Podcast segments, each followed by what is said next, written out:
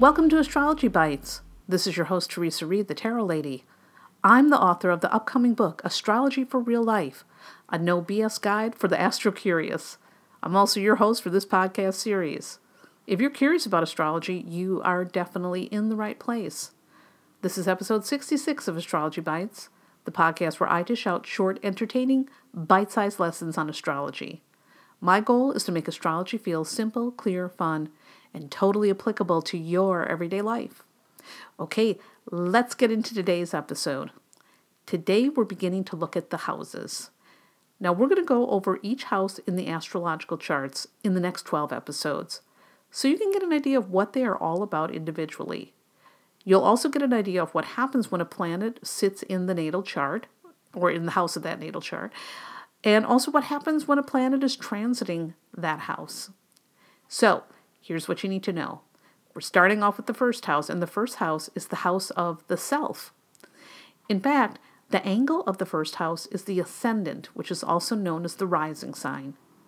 The ascendant is the image you present to the world. The ascendant is the degree and sign that was rising at the time of your birth. That's why you need your birth time when you get a chart done. Anyhow, as I mentioned, the ascendant indicates how you present yourself to the world. This is your image. And that image means your physical body, the way you dress, and how you express your identity. Which means the first house is all about the you that people see. Um, by the way, a lot of times people are more like their ascendant than their sun sign.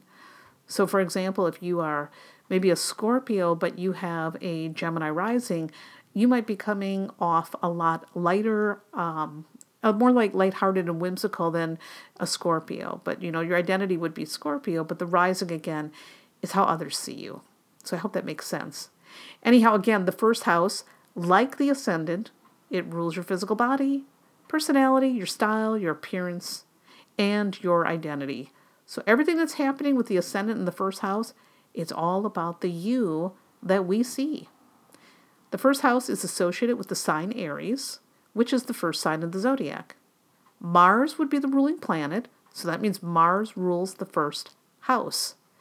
And the first house would be considered cardinal and would belong to the fire element. The first house is also the one of the angular houses, so they're very important. So when a planet sits in the natal first house, it can have something to say about how you look and express your unique self to the world. For example, folks with Venus in the first house tend to be charming and attractive. Now, both Taylor Swift and Angelina Jolie have their Venus in the first house. Now, let's give another example. If you have Uranus in the first house, you might be eccentric, or maybe you have a really unique sense of style. Both Johnny Depp and Jared Leto have Uranus in the first house.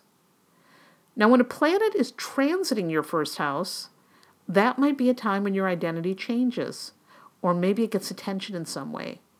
For example, if you have Jupiter transiting your first house, it tends to indicate a period where you're presenting a positive vibe to the world and perhaps you're feeling more jovial or expressing yourself in a more jovial way.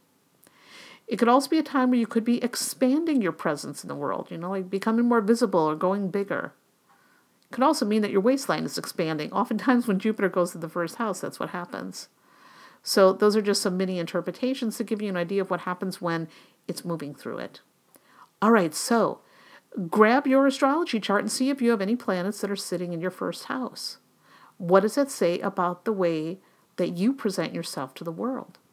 Then take a look at today's ephemeris and see where the current planets might be hanging out in your chart. Are there any planets transiting your first house? If so, Think about how that might be operating right now. How might that be affecting the way you're presenting you to the world? Have fun with this.